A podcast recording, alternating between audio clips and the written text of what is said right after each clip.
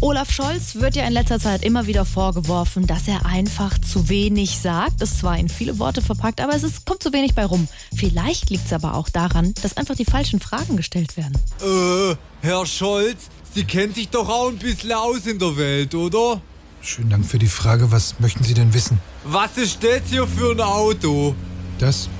Es ist ein belgischer Opel Astra, würde ich meinen. Aha, und der hier? Das ist ein Fiat Cinquecento von Italien. Aha. Und das hier? Das ist der Golf von Mexiko.